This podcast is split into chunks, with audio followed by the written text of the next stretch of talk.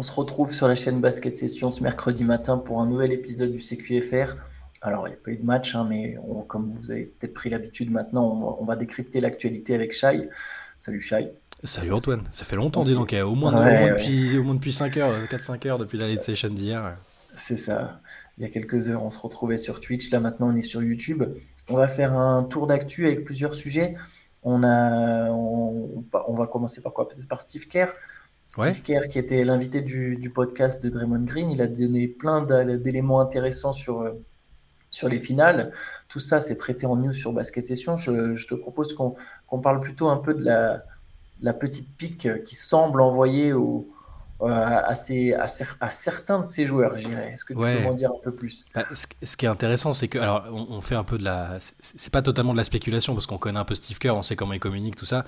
Mais c'est intéressant pour peut-être la stratégie qui sera adoptée à Golden State pendant l'intersaison, parce que Kerr a quand même voix au chapitre, même si c'est pas lui qui sera le GM. On, attend d'ailleurs toujours le nom du, successeur de Bob Myers, mais euh, en, fait, en faisant l'éloge du hit et, du fait que tous les joueurs euh, euh, qui n'avaient pas forcément un rôle primordial d'entrée restaient impliqués, ne demandaient pas de temps de jeu particulier, ne râlaient pas et étaient concentrés vers le seul objectif qui était le titre, bah, il a discrètement sous-entendu que, bah, que ces joueurs, certains de ces joueurs, enfin que c'était pas le cas à Golden State cette année.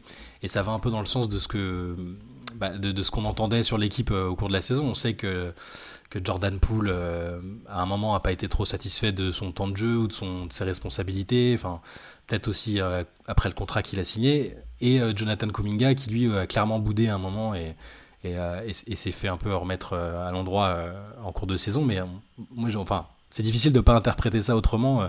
Là, j'ai la, la déclat, si tu veux, où il dit à, Miami, tous ces gars sont pas assis là à se plaindre ne pas jouer, ils pensent qu'à gagner. Euh, donc là, il s'adresse à Draymond et dit Tu le sais bien, on l'a vu avec les groupes qui nous ont permis d'être champions. Quand il y a une mentalité de champion, tous les gars sont dévoués et veulent gagner. Tout le monde euh, se moque de ces choses-là, donc sous-entendu le, temps de jeu. Il n'y a, pas, de gens dans le vestiaire qui se plaignent de ne pas jouer assez. C'est la magie d'un groupe qui joue pour le titre, etc. etc. Et euh, bah bon, là, c'est difficile de ne pas apprendre ça pour certains des joueurs de l'équipe. Alors, je dis Poul et Cominga parce que c'est ceux dont on a entendu le plus parler des, du fait qu'ils étaient déçus de ne pas jouer plus et qu'ils ont parfois boudé sur le banc. Non, mais clairement, mais d'ailleurs, de toute façon,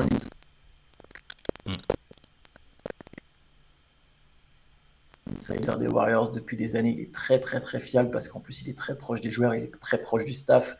Euh, lui, il a tout de suite confirmé que, les, que, que, cette phrase c'était, c'était une pique envers tous les Kuminga. Bon, le, simple fait que Kerr il en parle à Draymond, tu vois, dans le podcast de, dans le podcast de Draymond, je pense que c'est clairement le signe que c'est envoyé à Poulet Kuminga. et je le comprends, parce que je me dis, tu vois, si je suis Steve Kerr, si je vois jouer le hit et je me dis, euh, ah, si on peut avoir la même mentalité défensive, euh, euh, ce même état d'esprit dont il parle, en fait, les Warriors, ils avaient un vrai shot. Après tout, c'est les champions en titre.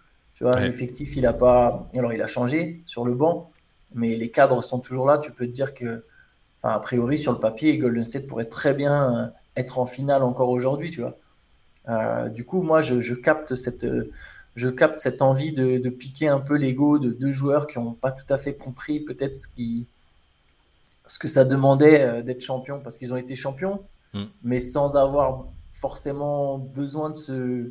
Alors, euh, Poul a été très bon et Kuminga a eu des, a eu des bons passages, tu vois, l'an dernier, mais ils n'ont pas eu besoin de se mettre... Ils ont été portés, si tu veux. Mm.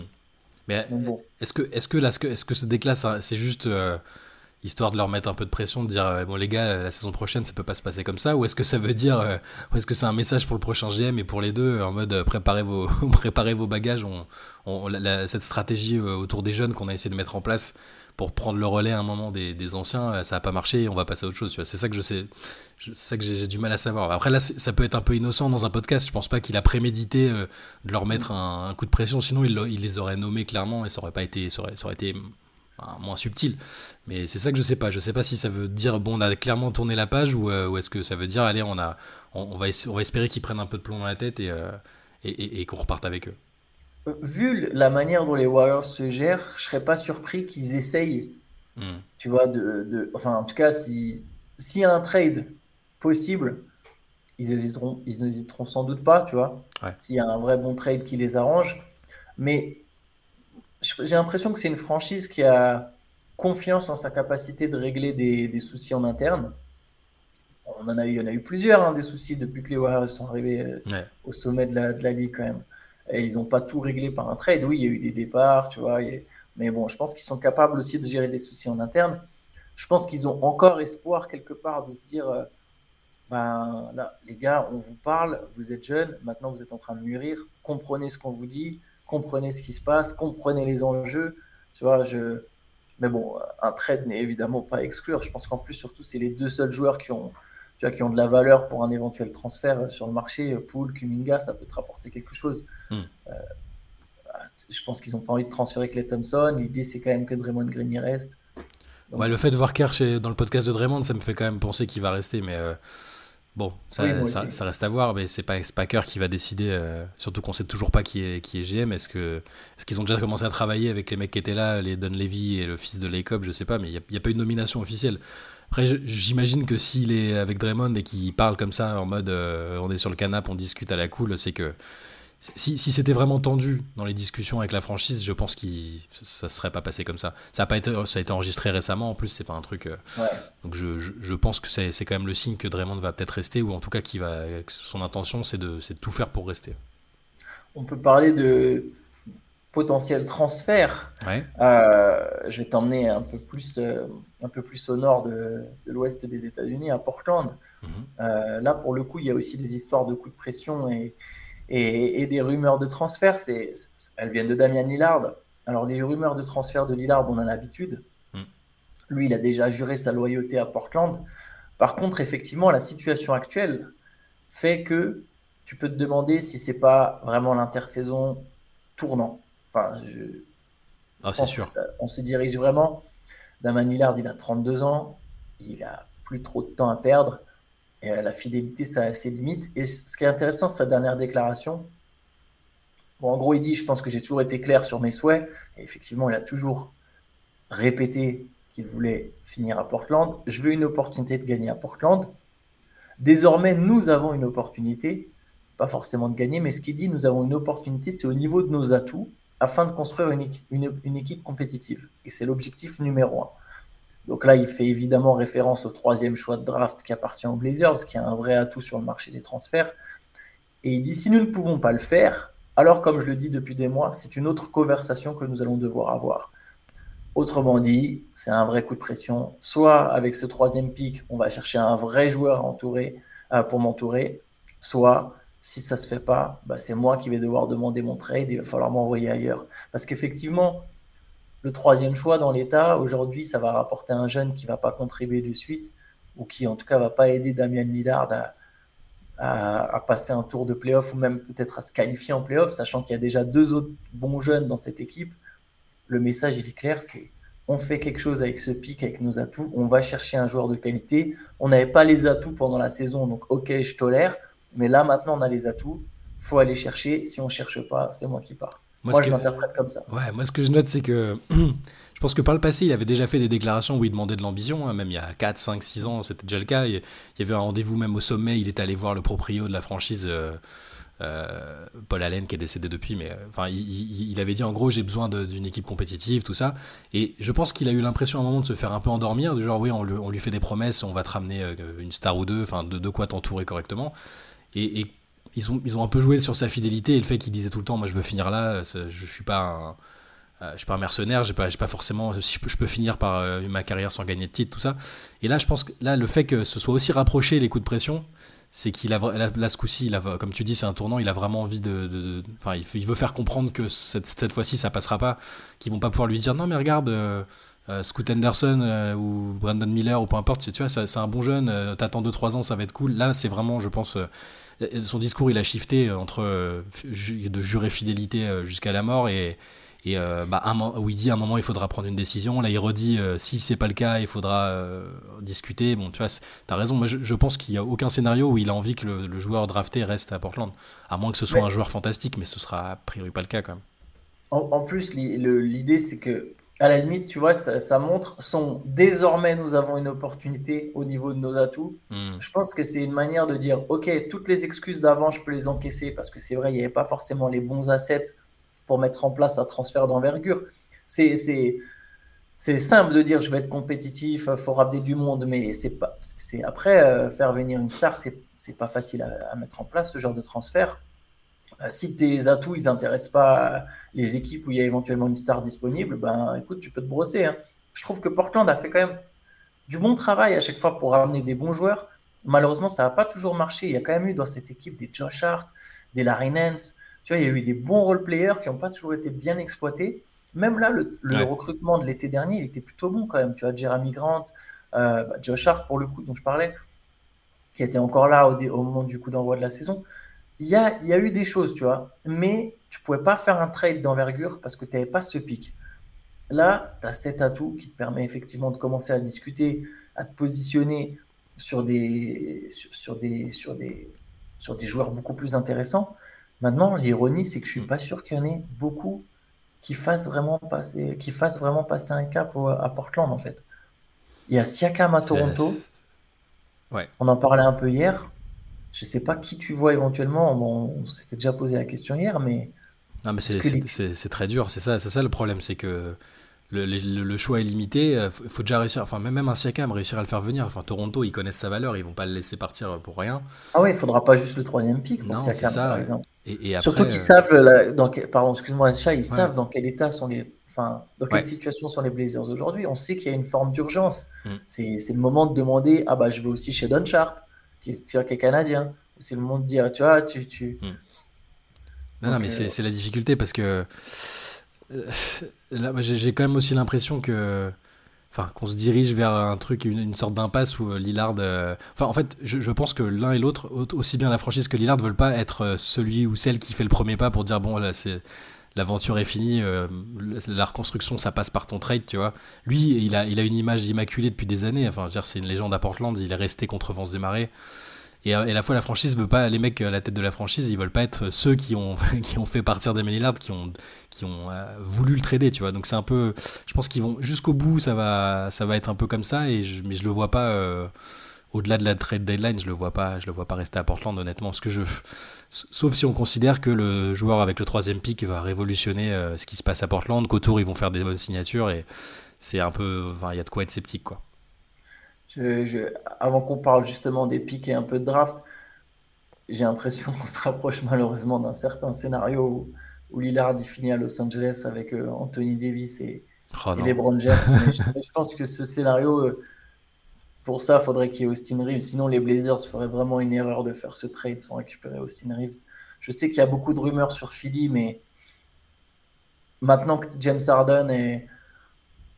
Je, je suis j'y crois plus trop. Je pense pas que Philly pourra faire ce trade. Hmm. En tout cas, tu vois, euh, voilà, ceux qui nous suivent savent éventuellement que je suis un grand fan de Portland et de Damian Lillard. Je vais vous le dire très honnêtement, j'ai évidemment absolument pas envie de voir Damian Lillard partir. J'espère vraiment que voilà qu'il pourrait y avoir un trade qui ramènerait un Siakam ou un Paul George si les Clippers se décidaient à, reconstruire, mais j'y crois pas. Euh, Paul George, en tout cas Paul George, j'y crois pas. Siakam, je pense que c'est possible, mais je pense que les Raptors vont être gourmands et il y a la vraie question derrière de se demander, mais qu'est-ce que tu fais du coup en plus de Jeremy Grant? Tu vois, c'est quand même un profil similaire à Siakam. Donc, est-ce mm. que Siakam, c'est. Moi, Siakam, je trouverais ça très bien, mais il faudrait d'autres joueurs autour. Jalen Brown, ça me semble impensable. Les, les, les Celtics ne vont pas se reconstruire. Je sais que c'est souvent un rêve des Blazers, mais à moins que le gars demande son trade, mais ça me semble très très improbable. Il va signer sa, son extension Supermax. Tu vois, je, je suis en train d'essayer de regarder un peu autour. Tu vois, Michael Bridges, c'est il y a eu ah, cette rumeur aussi, hein, c'est des trucs qui font rêver les Blazers, mais ça bougera pas. Les, les Nets, ils ont aucun intérêt à faire. Enfin, je veux dire, pour eux, le joueur qu'ils ont en Michael Bridges, il est sans doute plus fort que le joueur qu'ils vont drafter en troisième position. Ben Et j'ai pas l'impression que leur intérêt c'était de repartir complètement de zéro, alors qu'ils ont d'autres joueurs autour de l'âge de, de, Bridges, tu vois, et qu'il y a eux potentiellement moyen qu'un jour ils attirent une star sur la free agency. Exactement. Donc tu vois. Euh, quand, après, tu, tu quoi, il te reste les stars de Chicago, Zach Lavine, Demar DeRozan, c'est c'est pas assez, tu vois, on est c'est pas assez fort, je pense, c'est pas assez fort pour que ça te fasse bouger vraiment. Non, mais c'est une impasse, enfin, je, je vois pas d'autres scénarios pour. Euh, c'est triste, moi aussi j'aimerais que Lillard reste, que j'aime, ce côté fidélité à l'ancienne, tout ça, mais c'est je, je, vois, je vois pas de je vois pas de d'issue positive pour euh, où il reste et où l'équipe est compétitive et tu vois j'ai peur qu'on se rapproche doucement vers euh, vers l'intersaison en fait où où Lillard bah part quoi. Un, très honnêtement, un, petit tweet, un petit tweet de Chris Haynes, le, porte-parole, qui va, qui, qui, va, qui va nous dire que, que Lillard, enfin, il, ce sera pas, sera pas formulé comme ça, ce sera pas euh, demande son trade. Ça va être une formulation du genre les Blazers et Damien Lillard travaillent d'un commun accord sur un, sur un possible trade, machin. Ils vont, ils vont essayer de préserver l'image à fond et J'ai peur qu'autour du 15, 16, 20 juillet, ce mm. soit le genre d'infos qui, qui se mettent. Et je serais pas étonné que Los Angeles soit la destination. Je vais faire mon Bill Simmons et mon clairvoyant Bill. je serais pas surpris qu'il y ait une super team à Phoenix et une super team à Los Angeles. Ah, si on peut éviter ça, franchement, si Lillard, si Lillard il peut ne pas ternir à la fin en, rejoignant deux autres superstars. L'ironie, c'est que ça serait entre guillemets pas lui qui le décide, il le donnerait dans ses destinations. Ouais. Je pense que Phoenix d'ailleurs ferait aussi partie des destinations, mais après Phoenix, ça dépend si Fred Van Fleet a été signé entre temps. Il y a pareil pour Los Angeles, il y a cette grande question, c'est que si tu veux faire Lillard, euh, je pense que tu dois pas signer Austin Reeves tout de suite, tu dois en faire un sign and trade. Mais, mais si Austin Reeves il signe une, une, une offre ailleurs, vu qu'il est restricted, les Lakers ils ont que trois jours pour s'aligner. Enfin bref, il y a tout un truc. Après, je, je, je connais pas assez bien toutes les modalités du CBA, mais euh, par contre, si les Blazers font ce trade sans récupérer Austin Reeves aux Lakers, alors je, euh... je casse ma table. Non, ça, c'est pas possible. J'imagine que Dallas sera intéressé si Kyrie. Enfin, bref, il y aura, il y aura Brooklyn, peut-être, mais mhm. sans, sans mettre Michael Bridges. Bref, il y aura tout plein de. Tout plein, euh, tout plein d'équipes qui, qui, seront tentées, mais bon, revenons un peu sur la draft parce que donc on a dit les Blazers ont le troisième pick et normalement on sait qu'ils vont choisir parce qu'on sait qui va choisir Charlotte avec son deuxième choix. Charlotte qui se dirige pas vers Scoot Anderson.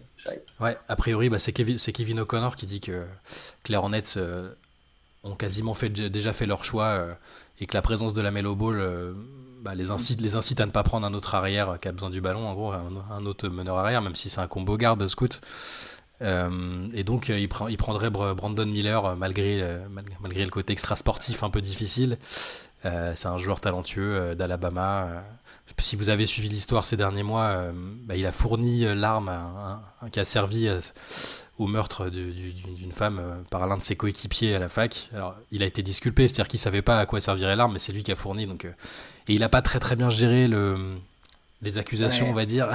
il était entré sur le terrain, sur les entrées des, des joueurs en, faisant, en, imitant euh, une fouille de la police, enfin un truc bon, c'est, pas, ça respirait pas l'intelligence quoi. Il célébrait aussi avec des guns, non? Il faisait pas un espèce Ça, je sais plus, je sais plus, peut-être avant, mais bon, dans tous les cas, ça, ça a pas l'air de dissuader Charlotte qui, qui voit le talent euh, du gars et qui se dit que, ah, c'est une bonne idée quoi. Après sur le poste, je peux, je peux comprendre, euh, mais mais bon, Scoot, ouais, Anderson. C'est un pic très charlottesque. Bah, ce serait vraiment un pic à l'image de la franchise. C'est ça, parce que malgré les petits doutes qu'il y a eu sur Scoot Anderson, euh, ça, reste. Euh, enfin, c'est que des workouts, hein, mais juste les, images du workout avec Portland, je les trouve déjà impressionnantes. Tu vois, le, buffle que c'est, euh, physiquement, il est bon, son shoot, il est en place. Tu sens qu'il a une énergie un peu Westbrookienne, tu vois. bon, bah, après, s'il va à Portland, c'est bien pour Portland, hein, mais c'est. Pour Charlotte, ça ressemblerait peut-être à. ça, ça ressemble à, un pari un peu, un peu risqué. Bon, après, Miller sur le poste, ils, ils, ont, ils ont, personne dessus quasiment. Hein. Enfin, ils, ont personne parce que le mec d'avant, il a justement été aussi trempé dans des affaires judiciaires. ouais, ouais, c'est pour ça que je dis que c'est un pic très à la Charlotte. Quoi. Bridges, ouais. Mm c'est pas l'équipe qui respire le plus l'intelligence. Hein. C'est faut, un moment euh, de, tout en haut jusqu'à tout en bas. Quoi. mais sur, On est vraiment sur une franchise sur le strict sur le strict plan du talent, ça peut s'entendre. C'est vraiment c'est un beau joueur qui ça, ça a un potentiel. Euh, go to guy au scoring, il, il, est, bon en playmaking aussi. Enfin, il est. C'est un bon complément de la mélo. En plus, voilà, c'est théoriquement un bon joueur, mais est-ce que euh, voilà la, la, façon dont cette équipe fonctionne depuis des années, le fait que tu as le proprio qui veut, qui, veut se barrer, euh, on le sait, Jordan, il veut se désengager petit à petit. Au coaching, c'est pas très clair. Euh, c'est Kupchak, le GM, on a l'impression que c'est un peu has Il a 30 ans de retard. Donc, euh, bon, on espère se tromper. Hein. Peut-être que Miller va cartonner à Charlotte et que ça va être le début d'une remontée. Mais en tout cas, c'est ce que dit Kevin O'Connor, c'est que Charlotte a quasiment décidé de prendre Brandon Miller. Mais tu sais, pour revenir sur Portland, c'est presque une aubaine pour les Blazers en fait. Parce que mm. ton pic, il est plus intéressant si c'est Scoot Anderson. Eh oui. Auprès des franchises. Et ta reconstruction, elle est plus intéressante si tu dois te reconstruire autour de Scoot Anderson. Ouais, dans tous les cas, ouais. Parce que là, tu arrives avec un vrai trio potentiellement capables de jouer ensemble, même si je pense qu'en fait, il en faudrait que deux sur les trois, mm. avec Anderson, Simons, Sharp. Là, tu es, sûr de la poste 1, 2, 3, même si je pense qu'en réalité, c'est plus Anderson, Sharp. Mais bon, tu as, une vraie base. As une vraie base l'incompétence des uns peut éventuellement des fois faire le bonheur des autres, même si c'est un peu dur de traiter d'incompétents leur net juste sous prétexte qu'ils préféreraient Miller à Scoot Anderson, parce que je comprends le raisonnement, il mm. s'entend, hein. je, comprends l'histoire de poste. Je suis quand même d'avis que quand tu pioches aussi haut, tu, prends que sur le talent. Mm. Tu prends que sur le talent. Après, Miller, il est très fort. Euh, ils peuvent estimer que Miller, il est aussi fort que Anderson, et là, du coup, bon, bah, on peut comprendre, tu vois, le, le truc de se dire bah non, ça va tellement bien coller avec la mélo euh, au niveau du fit, euh, on est obligé de prendre ce gars-là. Il y a un raisonnement qui se comprend. Mais quand tu vois la personnalité du mec, tu vois la personnalité des joueurs de la franchise, quand tu vois la, le staff, le, le, GM, le, proprio, tu dis aïe aïe aïe, ça, ça va gagner 30 matchs, mais ça va exploser à un moment. Et encore, j'ai dit 30 matchs, hein, j'ai pas dit 40. Hein. j'ai pas dit 40 ou 50. Mais ouais, bon, on suivra ça. Hein. La draft, ça s'annonce quand même très passionnant. Il y aura vraiment la free agency comme d'habitude. Il y a plein plein de scénarios un peu partout à droite à gauche. Euh. Il n'y a pas une grosse free agency. Ouais,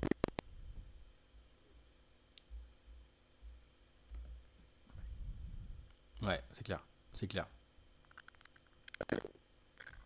Bon, ce soir, game 3 entre les Nuggets et le 8. Un match déjà euh, eh presque crucial en fait. Hein. On, est un partout. C'est le premier match à l'extérieur pour Denver euh, sur cette série. C'est potentiellement un match massif. On sera évidemment là demain pour le débriefer. Petite, euh, petite inquiétude pour Miami hein, au passage quand même. Jimmy Butler qui a passé la soirée avec Paul Pogba et, et Neymar. Donc en termes de, pour festoyer et, de, les blessures potentielles, on va surveiller ça. C'est le, défaut de Jimmy Butler. Il aime, il aime un peu trop le, foot et les stars du foot. C'est genre l'inverse de, de passer un truc de porte-bonheur. quoi. c'est pas très clair ce que je viens de dire, mais j'ai bien compris. J'ai compris, compris, ce que tu voulais dire. Il joue avec le feu un peu. Bon, on verra ça en tout cas. Mm. On se retrouve demain évidemment sur Basket Session sur la chaîne, euh, sur la chaîne YouTube. Yes. Donc soyez au rendez-vous. Ciao à tous. Ciao.